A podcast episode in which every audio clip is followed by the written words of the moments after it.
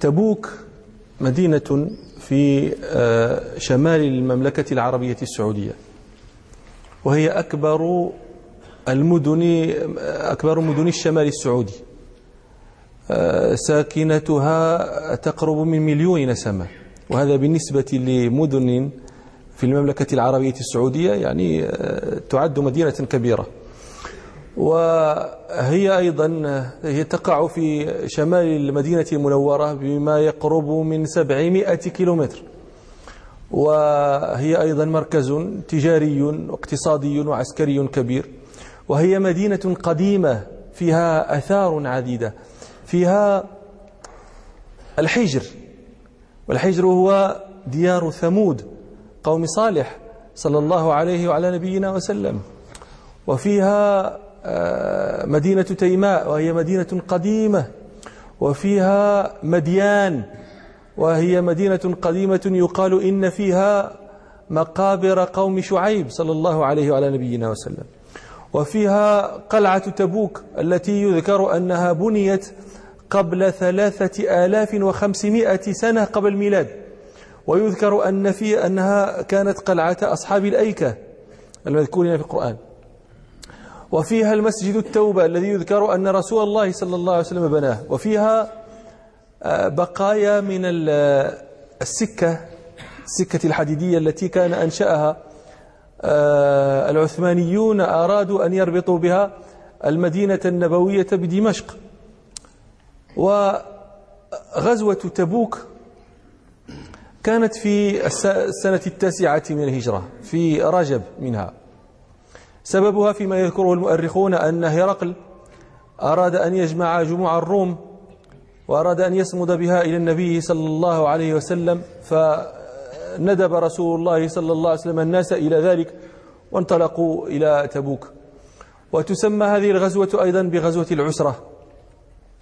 ذلك أنها كانت في وقت اجتمعت فيه أنواع من العسرة. كانت في وقت شديد الحر. وكانت المسافة بعيدة. قلت لكم 700 كيلومتر عن في شمال المدينة. والظهر قليل. ربما تعاقب على الراحلة الواحدة الراكبان والثلاثة. والزاد قليل فكانت عسرة في الحر وعسرة في الماء وعسرة في الزاد وعسرة في الطريق. ولذلك قال قال ربنا لقد تاب الله على النبي والمهاجرين والأنصار الذين اتبعوه في ساعة العسرة من بعد ما كاد تزيغ قلوب فريق منهم ثم تاب عليهم إنه بهم رؤوف رحيم. وكانت في وقت طابت فيه الثمار. فالناس عادة تحب أن تمكث في ظلالها وفي بساتينها وفي ثمارها فتكره أن تخرج منها لأدنى شيء ولأقرب شيء. فما بالك بأبعد شيء وأطول شقة؟ وكان من عادة رسول الله صلى الله عليه وسلم أنه إذا أراد أن يخرج إلى غزوة من الغزوات يكني عنها بغيرها يوري عنها ولا يفصح عن وجهته لأن في الناس منافقين وفيهم جواسيس وفيهم عيون فلا يحب أن يبلغ خبره أعداءه فلذلك كان يوري عن الغزوة بغيرها. إلا ما كان من غزوة تبوك. فإن رسول الله صلى الله عليه وسلم لأجل ما لقي من آه، بعد الشقة وكثرة العدو وشدة الحر جل للناس أمرهم وأخبرهم أنه يريد الروم ليتأهبوا لذلك وهبته قد ورد في الأحاديث ما يدل ما يصف لنا شيئا من هذه العسرة التي كانت في الناس في ذلك الوقت. من ذلك ما روى ابن حبان عن ابن عباس رضي الله عنهما أنه قيل لعمر بن الخطاب حدثنا عن شأن العسرة. فقال رضي الله عنه خرجنا مع رسول الله صلى الله عليه وسلم في قيض شديد. كلمة قيض تكفي في بيان شدة الحر. قيض. وزاد هو بأن قال في قيض شديد. فنزلنا منزلا أصابنا فيه عطش حتى ظننا أن رقابنا ستنقطع.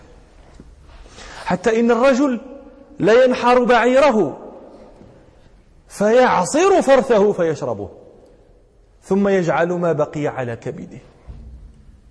فجاء أبو بكر إلى النبي صلى الله عليه وسلم فقال له يا رسول الله إن الله قد عودك في دعائك خيرا فادع لنا.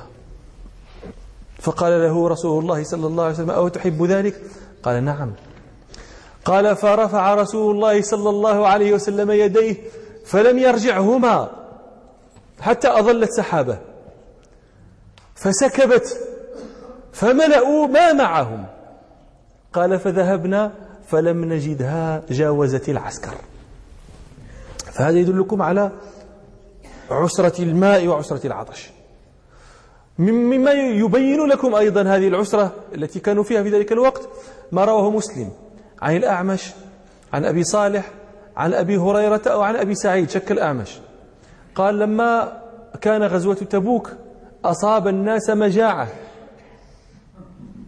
عطش فلا ماء ومجاعة فلا أكل. ويجيبون رسول الله صلى الله عليه وسلم. أصاب الناس مجاعة. فقالوا يا رسول الله لو أذنت لنا فنحرنا نواضحنا فأكلنا وادهنا فقال لهم رسول الله صلى الله عليه وسلم افعلوا. فجاء عمر فقال يا رسول الله إن فعلت ذلك قل الظهر قل ما يركب الناس عليه. الآن يرتدف الاثنان والثلاثة ويتعاقبون على الراحلة فكيف إذا ذبحوا رواحلهم؟ فقال, فقال عمر يا رسول الله إن فعلت هذا قل الظهر ولكن ادعوهم بفضل أزوادهم ثم ادعوا الله عليها بالبركة لعل الله أن يجعل في ذلك. فقال رسول الله صلى الله عليه وسلم نعم. ثم أمر بنطع فبسطه ثم دعا بفضل أزواج الناس فجعل الرجل يأتي بكف ذرة. الآن أنا يعني جيش العسرة كم كان قوامه؟ قريبا من ثلاثين ألف مجاهد. ندبهم إلى ندبهم دعاهم إلى أن يأتوا بأزواجهم. جاء الرجل يأتي الرجل بكف ذرة. ما يصنع في ثلاثين ألفا. والرجل وجعل الرجل يأتي بكف تمر. وجعل الرجل يأتي بالكسرة. حتى اجتمع من ذلك شيء يسير. فدعا عليه رسول الله صلى الله عليه وسلم بالبركة. ثم قال خذوا في أوعيتكم. قال فأخذوا في أوعيتهم حتى ما تركوا وعاء في العسكر إلا ملؤوه فأكلوا حتى شبعوا. وفضلت منه فضله. فلما رأى رسول الله صلى الله عليه وسلم ذلك قال أشهد أن لا إله إلا الله وأني رسول الله. لا يلقى بها الله رجل غير شاك فيحجب عن الجنة. نسأل الله تعالى أن لا يحجبنا عنها. ثم دعا رسول الله صلى الله عليه وسلم الناس إلى النفر معه فاستجاب له ودعا من حوله من أحياء العرب. فعم في الناس ولم يخص فاستجاب له قلت لكم قريب من ثلاثين ألف مجاهد وتخلف عنه أقوام. فقرعهم الله تعالى. قرع من تخلف من غير عذر من المنافقين. ووبخهم أشد توبيخ. وفضحهم أشد الفضيحة. وقرعهم أشد التقريع وأنزل فيهم قرآنا يتلى. وفضحهم في سورة التوبة. وذلك قول ربنا إنما السبيل على الذين يستأذنونك وهم أغنياء. رضوا بأن يكونوا مع الخوالف. وطبع الله على قلوبهم فهم لا يعلمون. يعتذرون إليكم إذا رجعتم إليهم. قل لا تعتذروا لن نؤمن لكم. قد نبأنا الله من أخباركم وسيرى الله عملكم ورسوله ثم تردون إلى عالم الغيب والشهادة فينبئكم بما كنتم تعملون. سيحلفون بالله لكم إذا انقلبتم إليهم لتعرضوا عنهم فأعرضوا عنهم إنهم رجس ومأواهم جهنم جزاء بما كانوا يكسبون. يحلفون لكم لترضوا عنهم فإن ترضوا عنهم فإن الله لا يرضى عن القوم الفاسقين. وأمر الله تعالى المؤمنين بالنفر مع رسول الله صلى الله عليه وسلم على كل حال. فقال سبحانه انفروا خفافا وثقالا وجاهدوا بأموالكم وأنفسكم في سبيل الله. ذلكم خير لكم إن كنتم تعلمون. وطبعا أنتم ذكرت لكم أن الناس في ضيق والناس في جهد وفي شدة.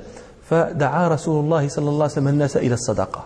فكان من أكثر الناس تصدقا في ذلك النهار عثمان بن عفان رضي الله عنه. روى الإمام أحمد والترمذي عن عبد الرحمن بن سمورة. قال جاء عثمان بن عفان بألف دينار في ثوبه لما جهز رسول الله صلى الله عليه وسلم جيش العسرة. دائما أنا أحبكم عندما تسمعون هذه الأعداد التي لا تتصورونها بعملة زمنكم هذا أن تردوها إلى عملة زمنكم. عشرون دينارا هو نصاب الزكاة. عشرون دينارا هو نصاب الزكاة. عشرون دينارا الآن بعملتنا الآن. كم هي؟ شحال تقريبا أربعة الملايين. تقريبا أربعة الملايين. عشرون دينارا. ألف دينار شحال شحال شحال من أربعة الملايين في الألف دينار. يعني مال كثير. قال فصبه في حجر النبي صلى الله عليه وسلم. قال فجعل رسول الله صلى الله عليه وسلم يقلبه بيده ويقول ما ضر ابن عفان ما عمل بعد اليوم. والناس تفهم أن ابن عفان الآن يدير يفعل ما يشاء.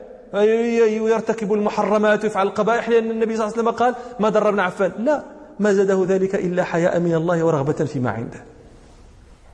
قال يرددها مرارا. ما ضر ابن عفان ما عمل بعد اليوم. وجاء عبد الرحمن بن عوف فتصدق بنصف ماله وتصدق عمر الخطاب أيضا بمال كثير وتصدق الناس. وأراد أيضا قوم من الضعفاء من الفقراء أن يكونوا في جملة من يتصدق ويكونوا في جملة من يستجيب لندب رسول الله صلى الله عليه وسلم. فجاء رجل فتصدق بنصف صاع من تمر فأرجف به المنافقون. وقالوا إن الله لغني عن صدقة هذا. ماذا يصنع نصف صاع من تمر ثم جاء آخر فتصدق بأكثر منه فقال المنافقون ما فعل هذا إلا رياء. يعني ابتحج ما عجبهم. فأنزل ربنا سبحانه قوله الذين يلمزون المتطوعين من المؤمنين في الصدقات والذين لا يجدون إلا جهدهم فيسخرون منهم. سخر الله منهم ولهم عذاب أليم. استغفر لهم أو لا تستغفر لهم. إن تستغفر لهم سبعين مرة فلن يغفر الله لهم. في هذا الجو من البذل والإنفاق والمسارعة إلى الخير والمسابقة إلى مرضاة الله ورسوله صلى الله عليه وسلم كان طائفة من المنافقين يثبط الناس عن الجهاد. زهادة في الجهاد وإرجافا برسول الله صلى الله عليه وسلم وتكذيبا بالحق. وجعلوا يقولون للمجاهدين إلى أين أنتم ذاهبون؟ والحر شديد. فأنزل فيهم ربنا سبحانه فرح المخلفون بمقعدهم خلاف رسول الله. وكرهوا أن يجاهدوا في سبيل الله بأموالهم وأنفسهم وقالوا لا تنفروا في الحر. قل نار جهنم أشد حرا لو كانوا يفقهون. فليضحكوا قليلا وليبكوا كثيرا جزاء بما كانوا يكسبون.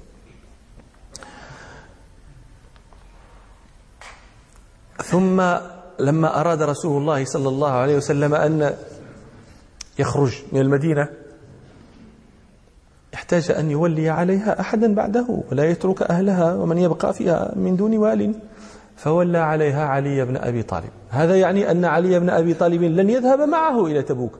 فأرجف به المنافقون. وقالوا ما تركه إلا تخففا منه واستثقالا له. فبلغ ذلك علي رضي الله عنه فحمل عليه سلاحه وأتى رسول الله صلى الله عليه وسلم. يروي الشيخان في صحيحيهما عن سعد بن أبي وقاص قال لما قال خرج رسول الله صلى الله عليه وسلم إلى تبوك فاستخلف عليا فاستخلف عليا. فقال له علي تتركني في الصبية والنساء. فقال له رسول الله صلى الله عليه وسلم ألا ترضى أن تكون مني بمنزلة هارون من موسى؟ إلا أنه ليس بعدي نبي. فكان هذا الإرجاف وهذا التخليف سبب منقبة عظيمة لعلي رضي الله عنه وأنه كان من رسول الله صلى الله عليه وسلم بمنزلة هارون من موسى. ولولا ذلك لما أخبره النبي صلى الله عليه وسلم بهذا. ثم انطلق رسول الله صلى الله عليه وسلم والناس إلى تبوك. فكان في من تخلف من الناس. رجل من الصحابة يقال له أبو خيثمة.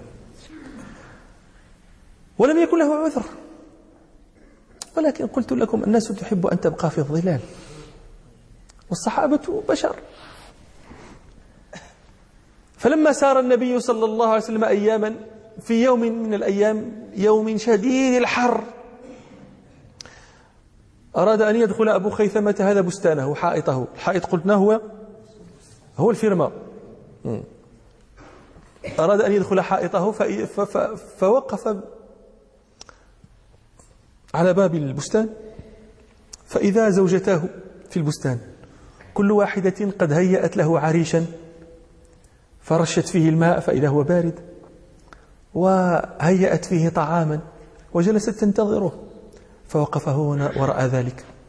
فقال رسول الله صلى الله عليه وسلم في الحر والضح والريح وأبو خيثمة في ظل بارد وطعام مهيأ وزوجة حسناء. والله ما هذا بالإنصاف. والله لا أدخل عريش واحدة منكما حتى ألحق برسول الله صلى الله عليه وسلم. هيئ لي زادا. فهيأت له زادا فركب راحلته وانطلق يتبع رسول الله صلى الله عليه وسلم. فلم يدرك حتى كان رسول الله صلى الله عليه وسلم وأصحابه قد بلغوا تبوك.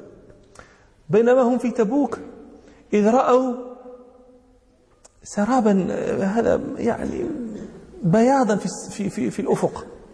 لم يتبينوه فقالوا هذا راكب على الطريق مقبل.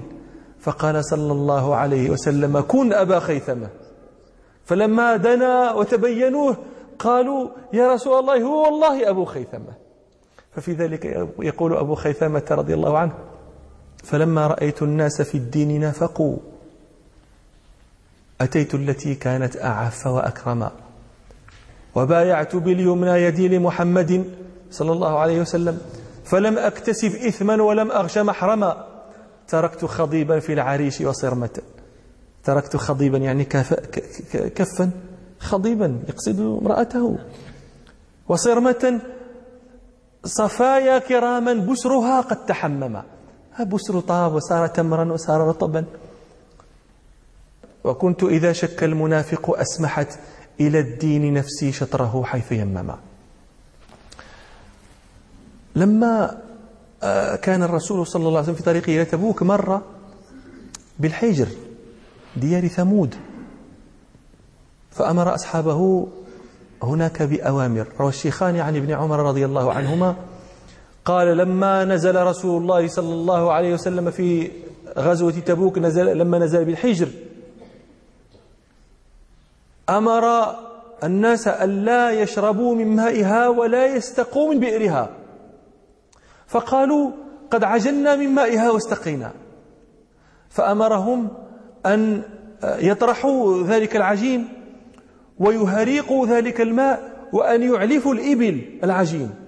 وأمرهم أن يستقوا من البئر الذي كانت ترده الناقة. ثم قال صلى الله عليه وسلم لا تدخلوا مساكن الذين ظلموا أنفسهم إلا أن تكونوا باكين. حذرا أن يصيبكم مثل ما أصابهم. ثم زجر صلى الله عليه وسلم ناقته فأسرع حتى خلف هذه الحجر. روى الإمام أحمد والحاكم في المستدرك عن جابر بن عبد الله رضي الله عنهما أن أنه قال لما مر رسول الله صلى الله عليه وسلم بالحجر قال قال لا تسألوا الآيات. قد سألها قوم صالح يعني الذي الذين هؤلاء ديارهم ومساكنهم. لا تسألوا الآيات. قد سألها قوم صالح. كانت ترد من هذا الفج وتصدر من هذا الفج يعني ناقة. كانت ترد من هذا الفج وتصدر من هذا الفج. فعتوا عن أمر ربهم فعقروها. قال صلى الله عليه وسلم كانت تشرب ماءهم يوما ويشربون لبنها يوما فعقروها فأخذتهم الصيحة. أهمد الله من تحت أديم السماء منهم. إلا رجلا واحدا كان في حرم الله عز وجل. فقيل من هو يا رسول الله؟ قال هو أبو رغال. فلما خرج من الحرم أصابه ما أصاب قومه. وأبو رغال هذا كانت قبره تعرفه العرب وكانوا يرجمونه. ولذلك يقول الجرير إذا مات الفرزدق فارجموه كرجم الناس قبر أبي رغال. لأنه كان مشهورا فكانوا يرجمونه. فلما وصلوا تبوك هبت عليهم ريح شديدة. روى مسلم أنهم لما بلغوا تبوك قال لهم رسول الله صلى الله عليه وسلم ستهب عليكم الليلة ريح شديدة فلا يقم فيها منكم أحد. ومن كان عنده بعير فليشد عقاله. قال فهبت تلك الليلة ريح شديدة فقام فيها رجل. فحملته الريح فألقته في جبل طيء هذا هذا إلى هنا انتهى. الحديث في صحيح مسلم. لكن يذكر أهل السير أن ذاك الرجل ردته طيء للنبي صلى الله عليه وسلم. ألقته الريح حتى. يعني شيء عجيب جدا. وفي تبوك جاء النبي صلى الله عليه وسلم يحية بن رؤبة صاحب أيلة. أيلة هذه كانت مدينة قديمة. موقعها قرب مدينة العقبة. العقبة هذه مدينة الآن في جنوب الأردن. أيلة كانت في قرب الموقع الذي الآن فيه مدينة العقبة. فجاء صاحبها حاكمها يحية بن رؤبة فصالح رسول الله صلى الله عليه وسلم وأعطى الجزية فكتب له رسول الله صلى الله عليه وسلم كتابا. قال أصحاب السير فهو, فهو عندهم. ومكث رسول الله صلى الله عليه وسلم بضع عشرة ليلة في تبوك لم يأته أحد ولم يلق شيئا فرجع قافلا إلى المدينة. ولما كان في تبوك كتب إلى هرقل كتابه المشهور. من تبوك كتبه وبعث به آه، دحية بن خليفة الكلبي إلى عظيم بسرى ثم ذهب به عظيم بسرى مع دحية إلى هرقل. لما وصل كتاب النبي صلى الله عليه وسلم إلى هرقل أراد هرقل قبل أن يقرأ الكتاب أن يتعرف على صاحبه. وكان يعرف أن العرب تأتي بلاده للتجارة وأنتم تقرؤون قول ربنا لإيلاف قريش إيلافهم رحلة الشتاء والصيف. كانت لهم في كل عام رحلتان. رحلة في الشتاء إلى اليمن ورحلة في الصيف إلى الشام. فكان هرقل يعرف أن لا بد أن يكون في بلده قوم من العرب يسألهم عن هذا الرجل الذي بعث إليه بهذا الكتاب. فلما بحثوا وجدوا في الشام في ذلك الوقت أبا سفيان معه نفر من قريش كانوا في تجارة. روى الشيخان عن أبي سفيان رضي الله عنه. أن هرقل دعاه وكان في نفر من قريش في المدة التي كان ماد فيها رسول الله صلى الله عليه وسلم أبا سفيان وكفار قريش. المدة التي تلت عهد الحديبية وكانوا اتفقوا على أن تضع الحرب أوزارها عشر سنين ففي ذلك الوقت تفرغ الناس للتجارة. قال فأتوه وهم بإيلياء. فدخلوا قصره وحوله عظماء الروم. فدعا هرقل ترجمانه وقال سلهم أيهم أقرب نسبا بهذا الرجل الذي يزعم أنه نبي؟ فقال أبو سفيان أنا أقربهم نسبا به. فقال هرقل للترجمان طبعا هرقل الواسطة بينه وبين العرب ذلك الترجمان. فقال لهم أدنوه مني. فلما دنا منه أبو سفيان قال هرقل اجعلوا أصحابه خلف ظهره. فقال هرقل قل لأصحابه إني سائل هذا عن هذا الرجل. أي عن رسول الله صلى الله عليه وسلم. فإن كذبني فكذبوه. ولذلك هم يعني خلف ظهره يومئون إليه إيماء من غير أن يشعر أبو سفيان. فماذا قال أبو سفيان؟ وأبو سفيان في ذلك الوقت رجل كافر ما لم يسلم بعد. قال لولا الحياء أن يأثروا علي كذبا لكذبت عليه. هذا رجل كافر يستحيي أن يقال فيه كذاب. والمسلمون لا يستحيون أن يقال فيهم كذابون ولهذا أقول دائما للناس اعلموا من آباؤكم اعلموا من أسلافكم. والله إنه لحقيق بكم أن تنشدوا. أولئك آبائي فجئني بمثلهم إذا جمعتنا يا جرير المجامع. قال لو ثم أنا أقول لكم شيئا. أرأيتم لو كذب أبو سفيان؟ أكان قومه يكذبونه؟ هم جميعا أعداء للنبي صلى الله عليه وسلم. المصلحة واحدة في أن يكذبوا جميعا على النبي صلى الله عليه وسلم ولكنهم يأنفون من أن يقال فيهم كذاب. قال لو الحياء أن يؤثر أن يأثر علي كذبا لكذبت عليه. قال فكان أول ما فكان أول ما سألني عنه أن قال كيف نسبه فيكم؟ قال قلت هو فينا ذو نسب. قال هرقل هل قال هذه المقالة أحد منكم قط قبله؟ قال أبو سفيان قلت لا. فقال هرقل هل كان من آبائه من ملك؟ فقال أبو سفيان قلت لا. فقال هرقل فهل كنتم تتهمونه بالكذب قبل أن يقول ما قال؟ قال قلت لا. فقال هرقل فأشراف الناس يتبعونه أم ضعفاؤهم؟ فقال أبو سفيان قلت بل ضعفاؤهم. فقال هرقل هل يزيدون أم ينقصون؟ قال قلت بل يزيدون. قال فهل يرتد أحد منهم سخطة لدينه بعد أن يدخل فيه؟ قال أبو سفيان قلت لا. فقال هرقل هل يغدر؟ قال أبو سفيان قلت لا ونحن معه في مدة فلا ندري ما هو فاعل فيها.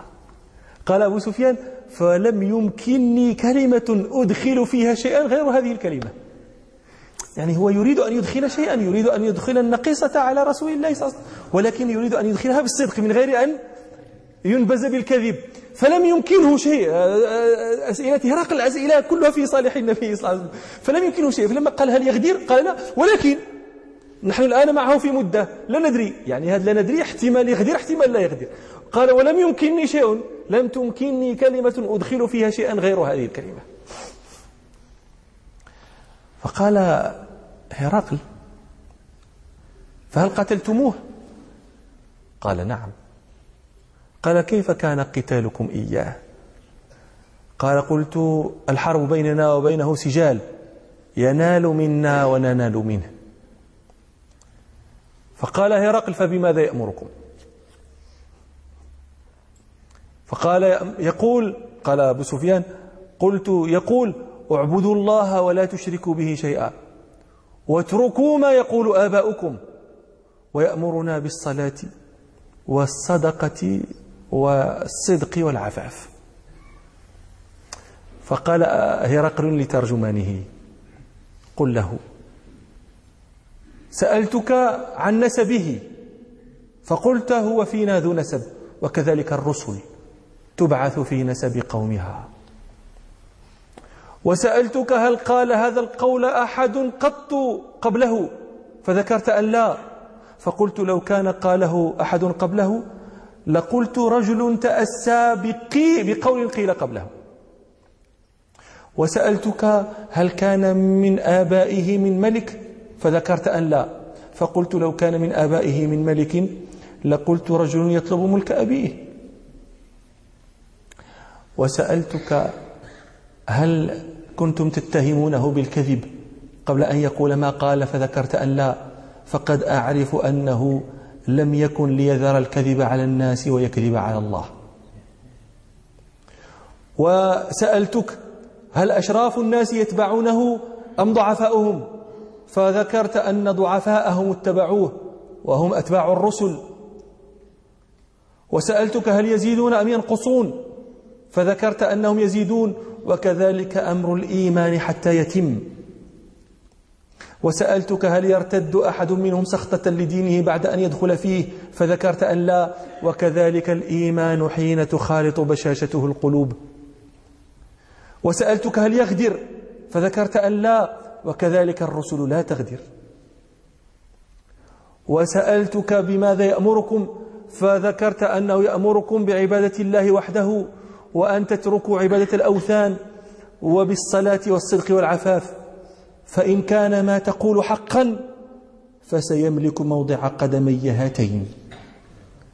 ولقد كنت أعلم أنه خارج ولم أكن أظن أنه منكم.